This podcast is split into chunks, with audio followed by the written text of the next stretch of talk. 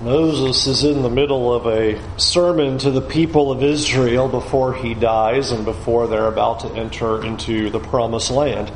He has been proclaiming their need to remember. Remember the Lord. Do not forget what God has done for them. Remember the covenant that God has made with them to keep the laws that have been given. And by doing so, God will bless them when they come into the land. We've noted in our study of Exodus and Leviticus and Numbers and now Deuteronomy that these things are a shadow of the reality of what it means for the people of God.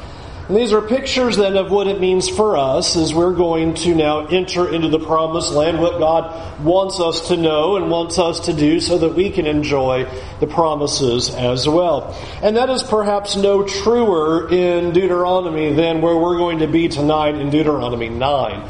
If you open your Bibles there, we're going to uh, be looking at Deuteronomy 9. And uh, the message that is found in it is a, a, a studied and, and beautiful message of what God is working for His people.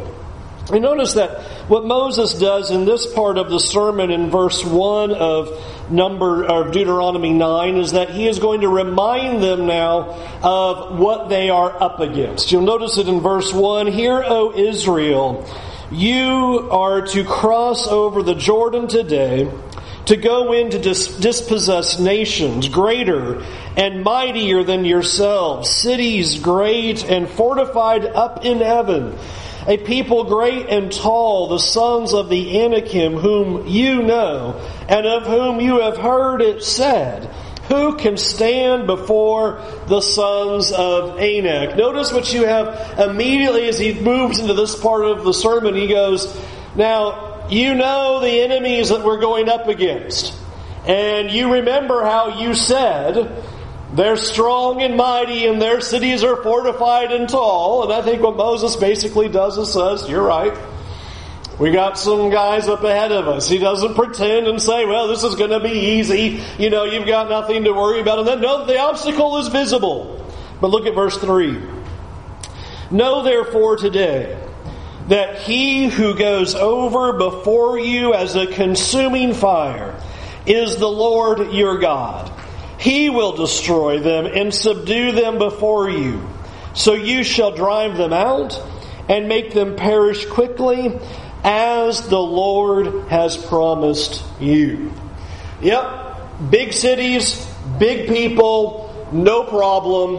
The Lord is going to go before you. He will drive them out. He is going to give you the victory, and you are going to dispossess the people, and you are going to take over the nation and take over the land because, as verse 3 says, God is a consuming fire. And we should keep that imagery about God in, in regards to that in our minds in our studies when we see that term used because notice God as a consuming fire is not always a negative as a warning of judgment against yourself as often we've talked about it and see it used that way in scriptures. But notice the idea is God is a consuming fire to the adversaries, to the enemies. And the point is you don't want to be an enemy of God because God is a consuming fire. And here's what he's going to do. He's going to dispossess these people from the land and utterly destroy them because they are enemies. And that is how we should see that even in Hebrews where God speaks of himself in that way is that as God as a consuming fire is a warning then that we would not want to be his enemy but rather be on his side. And that's what Moses is doing here in these first three verses. We're going to go take the land and we're going to dispossess these people not because of us but because of God God. God is a consuming fire. He destroys the enemies. Therefore, let's depend upon God as we go into the land. And now the sermon takes a very interesting shift.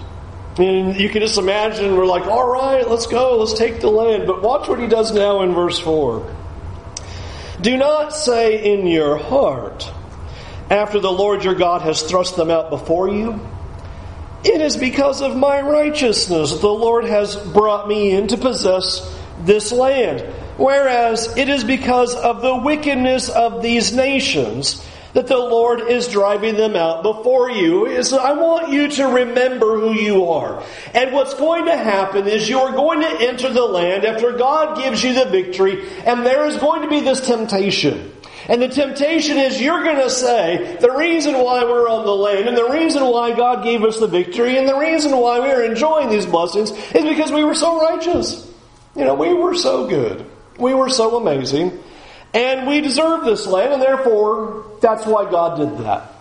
I want you to notice how strongly Moses is going to disabuse them of that thought. And you can look in your Bible and see how long this chapter is. For the rest of this chapter, for the whole of this chapter, he is going to make sure, beyond a shadow of a doubt, that they have no way they would ever believe that. Verse 4, he says, It's not because of you, but because the people are wicked. Always keep that in mind when we have these concerns about the utter destruction of the inhabitants of the land. It is God's judgment against the people in that land. They are wicked, and their time of judgment has come, and God expresses that here. It's not because of Israel, it's because it is time for judgment in the land. Now listen to verse 5 not because of your righteousness or your uprightness of heart are you going in to possess their land. But because of the wickedness of these nations, the Lord your God is driving them out from before you, and that you may confirm the word the Lord swore to your fathers, to Abraham, to Isaac, and to Jacob. That sounds like a rerun. Let me say it one more time. It's not because of your righteousness, but because of their wickedness. Now watch this in verse 6. Know therefore, that the Lord your God is not giving you this good land to possess because of your righteousness, for you are a stubborn people. Remember, and do not forget how you provoked the Lord your God to wrath in the wilderness. From the day you came out of the land of Egypt until you came to this place. You have been rebellious against the Lord. Even at Horeb, you provoked the Lord to wrath. And the Lord was so angry with you that he was ready to destroy you. When I went up the mountain to receive the tablets of stone, the tablets of the covenant that the Lord made with you, I remained on the mountain forty days and nights. I neither ate bread or drank water. And the Lord gave me the two tablets of stone written with the finger of God, and on them were all the words the Lord had spoken with you on the mountain, on the mountain, out of the midst of the fire, on the day of the assembly. And at the end of the forty days and forty nights, the Lord gave me the two tablets of stone, the tablets of the covenant. And then the Lord said to me, Arise, go down quickly from here. For your people whom you have brought from Egypt have acted corruptly. They have turned aside quickly out of the way that I commanded them. They have made themselves a metal image. Furthermore, the Lord said to me, I have seen this people. And behold, it is a stubborn people. Let me alone that I may destroy them and blot out their name from under heaven, and I will make of you a nation mightier and greater than they. So I turned and came down from the mountain. The mountain was burning with fire, and the two tablets of the covenant were in my two hands. And I looked, and behold, you had sinned against the Lord your God. You had made yourselves a golden calf you had turned aside quickly from the way of the that the Lord had commanded you. So I took hold of the two tablets and threw them out of my hands and broke them before your eyes. Let's just stop there as Moses is preaching. Big emphasis here. You are a stubborn people. You will go into the land and you're going to think it's because of your righteousness that God has done this. And God says, number one, no, it's because of their wickedness. Number two, that's God keeping his covenant. And number three, it can't be your righteousness because you're not righteous. You're stubborn. You have been rebellious on the whole journey. You turn quickly away from the Lord at Sinai. And now, as he's rounding out here, just remember all you've done. Listen to what Moses says in verse 18.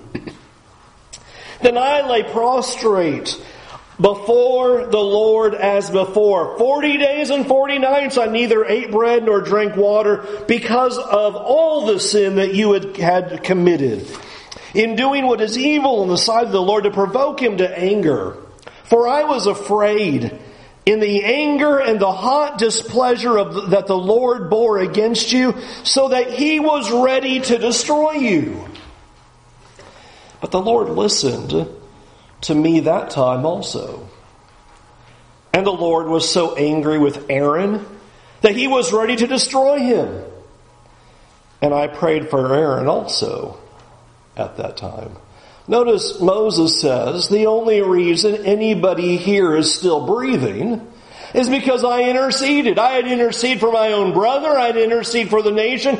God was so angry with you that he said, leave me alone. I'm going to wipe them all out and start a new nation out of you. And I prayed and fasted for 40 days and 40 nights and God listened to me. Verse 21. Then I took the sinful thing, the calf that you made, and burned it with fire and crushed it, grinding it very small until it was as fine as dust. And I threw the dust of it into the brook that ran down from the mountain.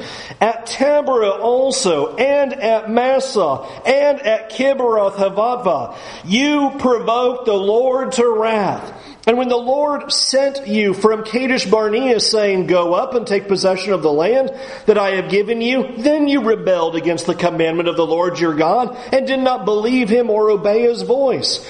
You have been rebellious against the Lord from the day that I knew you.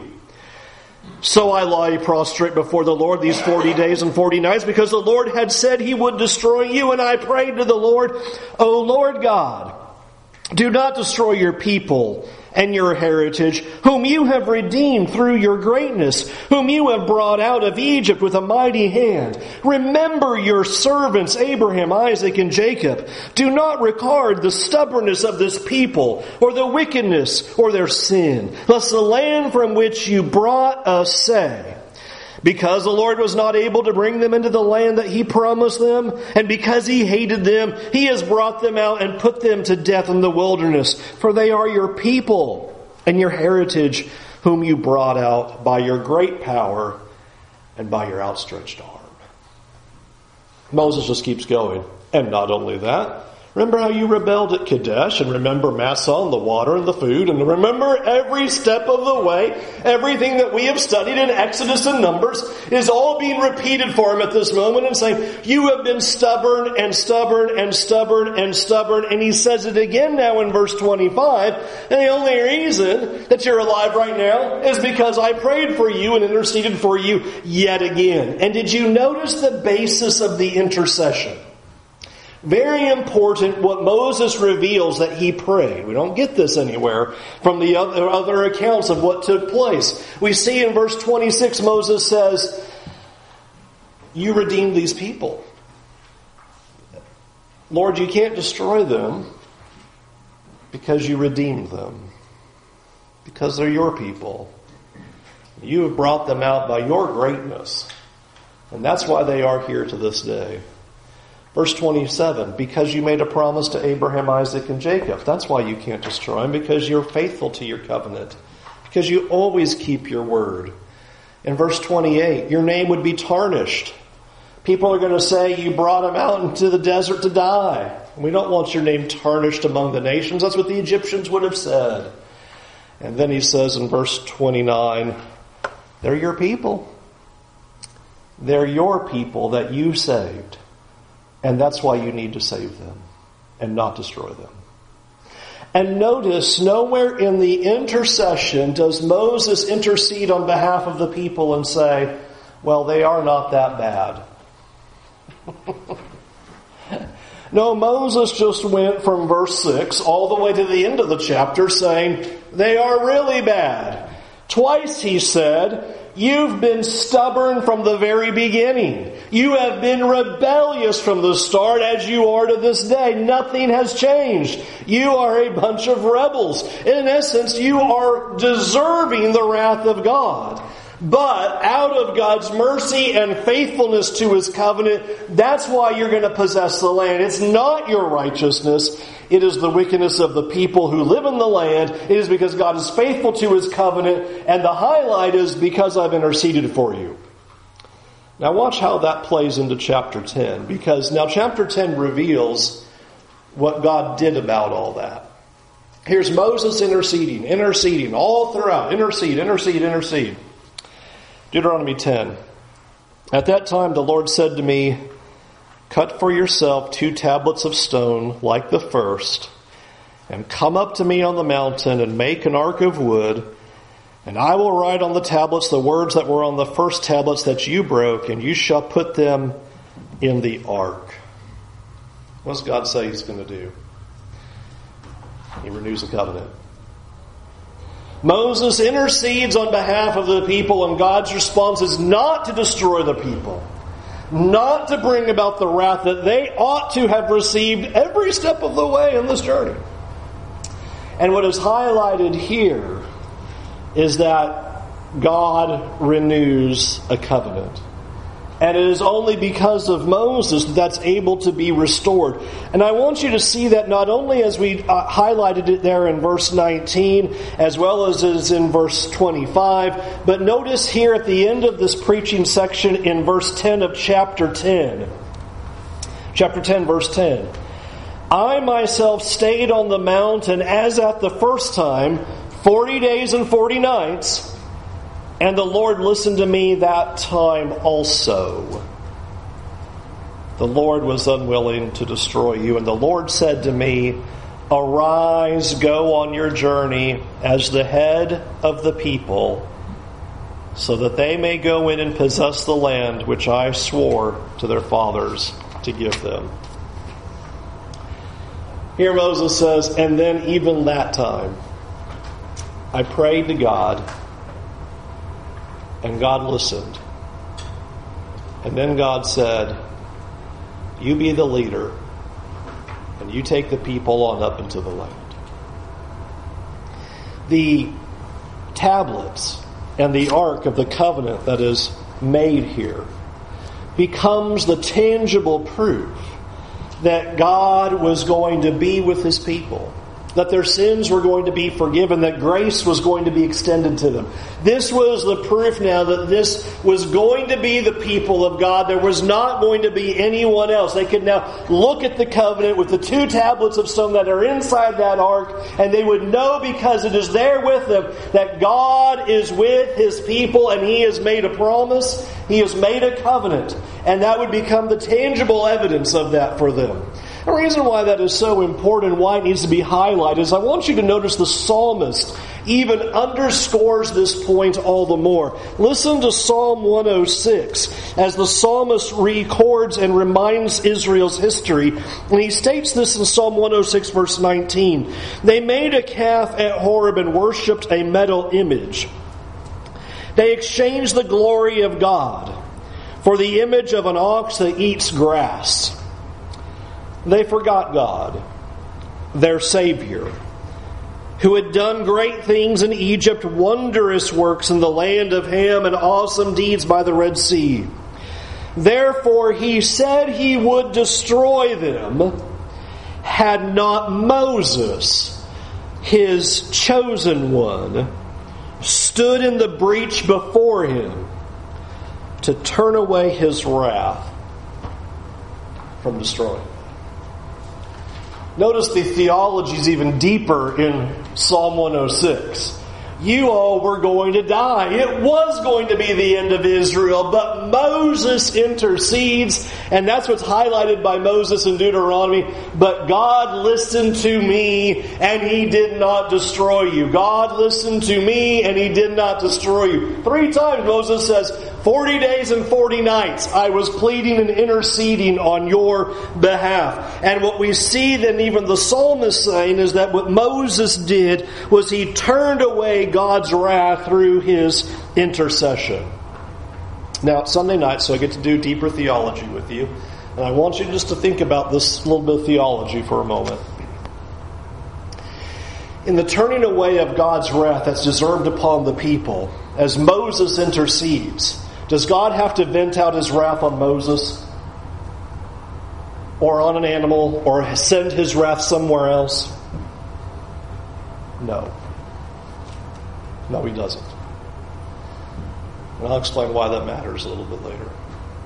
But I just want you to see the scene. It's not that Moses comes in and he goes, Don't barbecue the people, barbecue me instead. It's not the picture of atonement.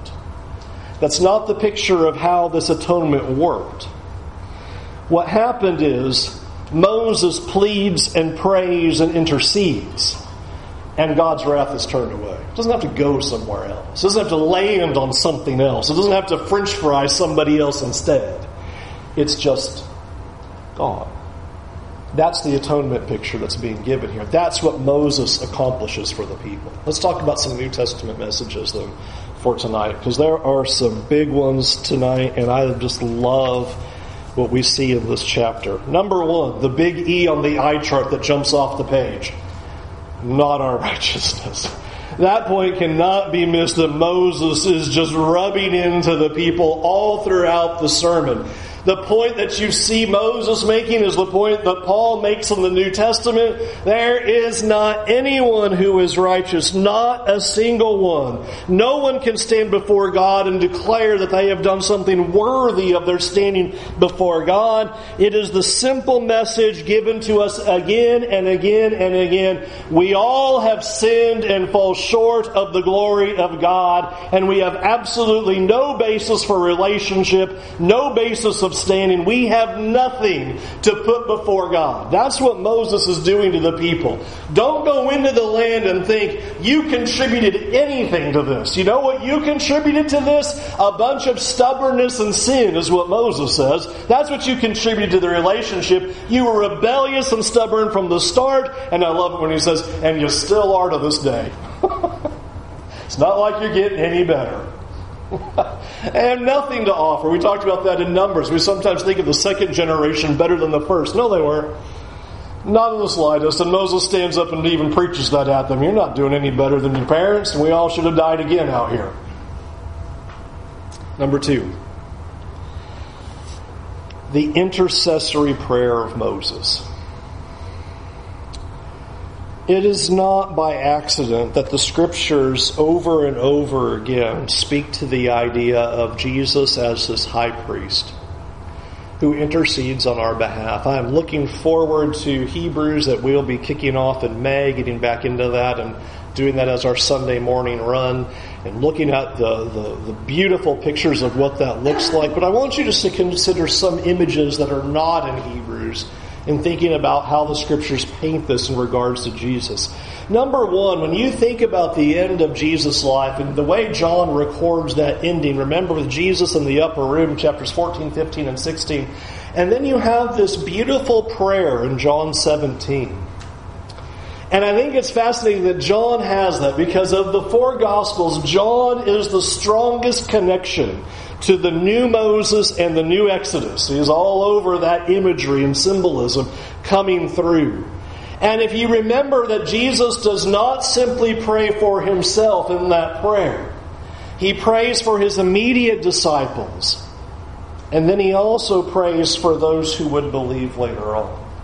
And if you remember, one of the things that Jesus prays in that prayer, in John 17, verse 24, Jesus says, Father, and speaking about everybody, I desire that they also, whom you have given me, may be with me where I am, to see my glory that you have given me, because you loved me before the foundation of the world. I don't think I've thought about that sentence enough because that's awfully deep. Jesus says there, I want everybody to see my glory because you love me from the foundation. Not because they're so, they're going to be pretty good. They're going to be pretty. They're not going to be pretty good. But I want these who are going to become my sheep, who are going to become my people. I want them one day to see my glory because of the love you have for me. Notice this intercession is even going on in this high priestly prayer. I find it interesting. I think all of our Bibles, as a header to that section, it says the high priest prayer. it's like, yeah, it's, it's loading right into Deuteronomy here in that very picture.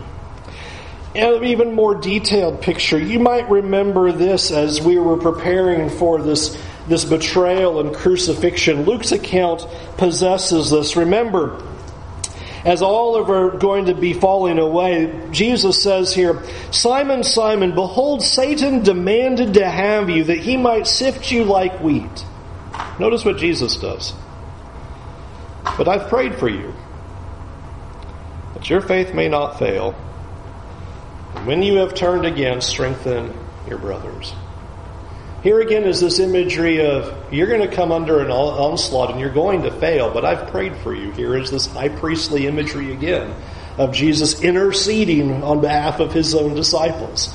I think also interesting the 40 days and 40 nights hits you in square in the forehead over and over again in this text, doesn't it? How interesting, and not only interesting, but highly symbolic that what's Jesus doing is the very first time now we're starting off the, the ministry and the work of Jesus. What does he do? After the baptism of Jesus into the wilderness, how long? 40 days and 40 nights. And what's he doing? He's fasting. It's the same imagery here. It is a picture of he has come to do the work. He is doing the work of Moses, but in a greater sense. That he has come to turn away God's wrath. That he has come and he is going to be the high priest that the world needs and is emblematic in the fact that for 40 days and 40 nights, here he is in the wilderness, just like you see with Moses, fasting and praying, just like you see with Moses. And what you see with Jesus that you don't see with Moses is success.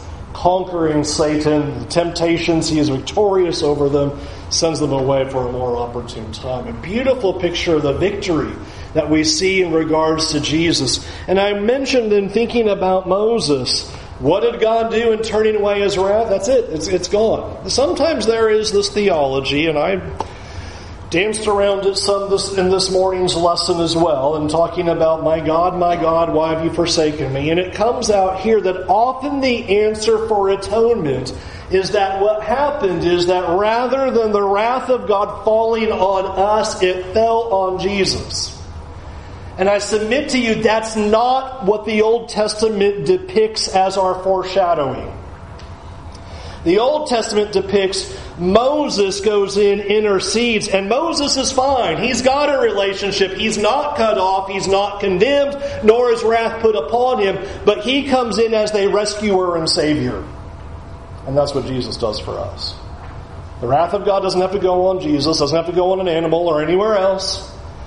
Jesus comes in and averts the disaster and turns away God's wrath. And this appears to me to be the appropriate way to speak of what Jesus did through atonement because that's all we're shown. We don't see the other things that are sometimes layered into that. Now think about in Jesus, here he comes, lives his life, gives his life, turns away wrath, and what does he establish?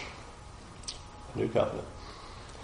Just like you see happening here with the connections of Deuteronomy 9 and Deuteronomy 10. After Moses intercedes, what does God do? He says, all right, make two new tablets. Here's the Ark of the Covenant. Here's the place of forgiveness. Remember, the Ark of the Covenant, that's the mercy seat imagery that's right there. There's your covering over sins in the Ark of the Covenant. And so similarly here, as Jesus does his work as the high priest through the cross, a covenant is renewed.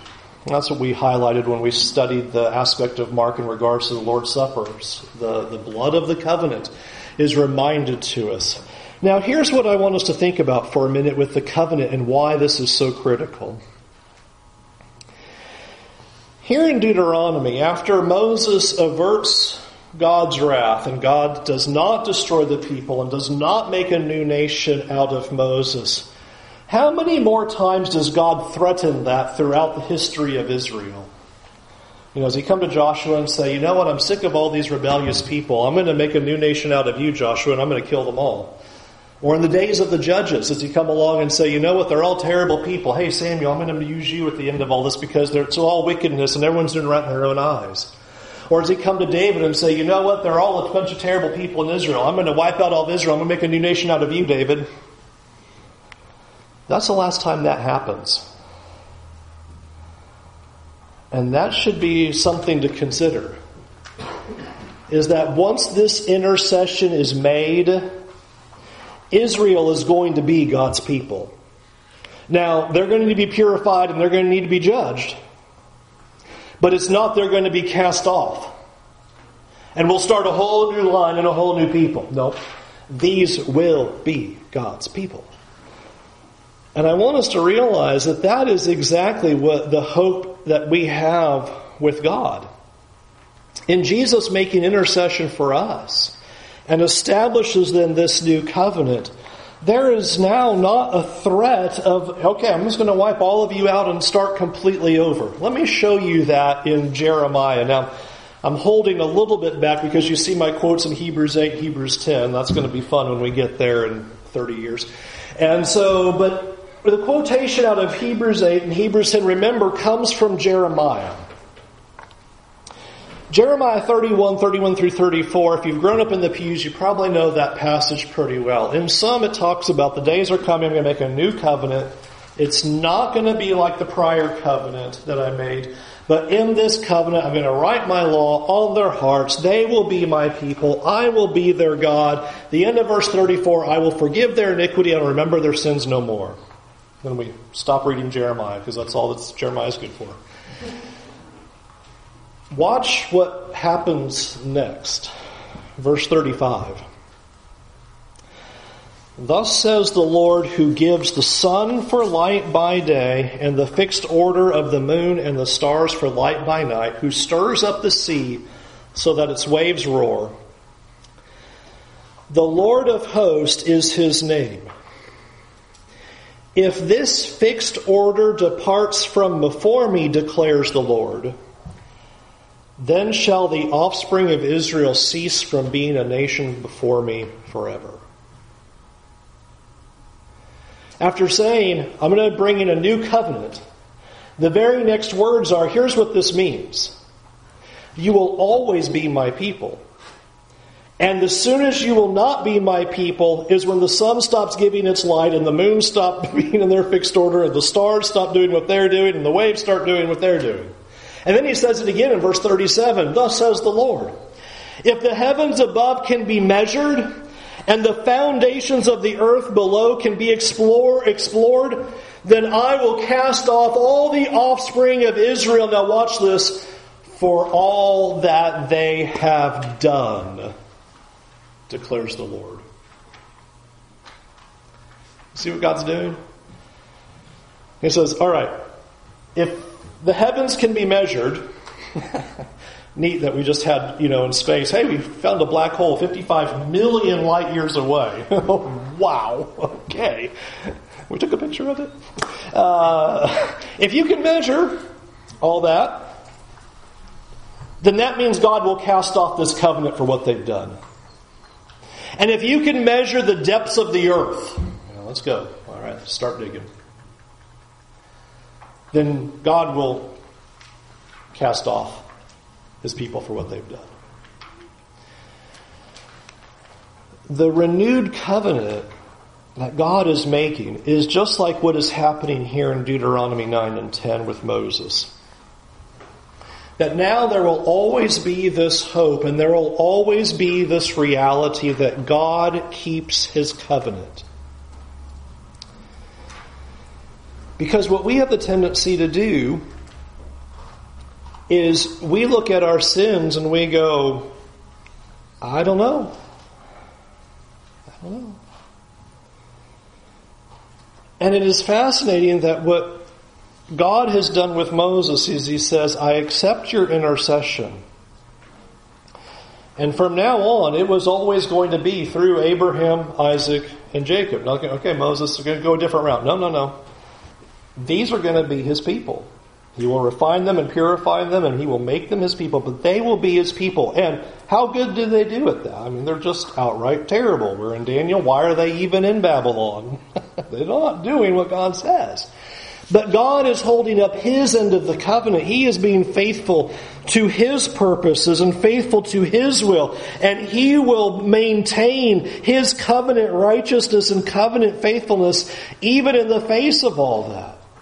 And the whole idea of then Jeremiah comes along and says, I'm going to make a new covenant here. God's going to make this new covenant. I'm going to forgive sins.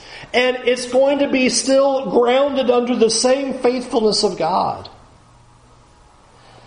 that God is going to have a people. And He is going to forgive sins. And that there is no basis for us to sit back and go, well, I think my sins are too much and that I am not righteous enough to be able to enter into the promised land. Moses is preaching a whole sermon that says if you think you're going to look at your righteousness as to why you're in this land, you're looking at the wrong thing. It is not by your righteousness. It's because of God's faithfulness. And because Moses interceded on behalf of the people that he could allow them to come in. And that is the picture that is given to us, is that God says intercession has been made through Jesus. And that covenant's not going to be altered. And the whole point that God is doing with that and the whole point of what Moses is doing with that sermon is that when you hear you get to be in the promised land with God and enjoy the rich blessings that God has promised. And it's not because of anything that you have done to make yourself worthy of it, that you deserve it, or you can point to your acts of righteousness and say, see, here's why I ought to be here. But because there is a merciful God, and because we have a faithful high priest who has averted the wrath of God, so that we can enter into glory, the whole purpose of telling us that is so that it would just leave you humble. Because there's no way you're going to go around and say, well, look at me. Aren't I an awesome disciple? God goes, no, you're not. And good news. That's not the basis of this relationship. The basis of our ability to be in relationship with God is because we've had an intercessor who, who intervened and turned away God's wrath. That's the imagery that's being given to us. This is what Hebrews is driving at in Hebrews 7:25. Therefore, in speaking of Jesus, he is able to save completely those who come to God through him, since he always lives to intercede for them. What you're seeing Moses doing here was a shadow of what Jesus would do for us. And the last thing we're supposed to do is step back and go, now, Aren't we amazing? We are to be brought to our knees in humility and be broken by our sins and be stunned that Jesus lives to make intercession for us again and again and again and again and again and again and again. We've said that about Moses, right? How many times have we said when we've studied with Moses, wouldn't you just go, yeah, let's start a new people? This is ridiculous. Moses so faithful in all of God's house to keep coming before God, interceding on behalf of the people, and rescuing them from wrath.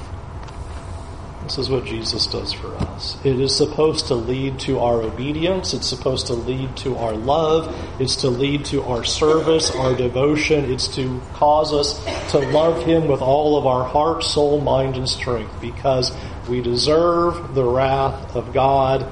And the only reason we do not have that happening to us is because we have a high priest in Jesus. That's why we come to Jesus. And that's why we love Him. And that's why we obey. And that's why we serve. And that's what Moses wanted the people to do when they entered the land. Don't go into the land and, oh, all the rules, all the laws, oh, this is terrible. You should have perished in the wilderness. Be happy to enter the land on the mercy and the grace of God and enjoy what He's done for you. Now remember what God has done and obey all that He has commanded you to do. We encourage you to do that tonight, to turn away from your sins, to be baptized for the forgiveness of your sins, and in doing so, enter a relationship with Him from love and devotion and humility and serve Him faithfully. Can we help you do that? Won't you come now while we stand?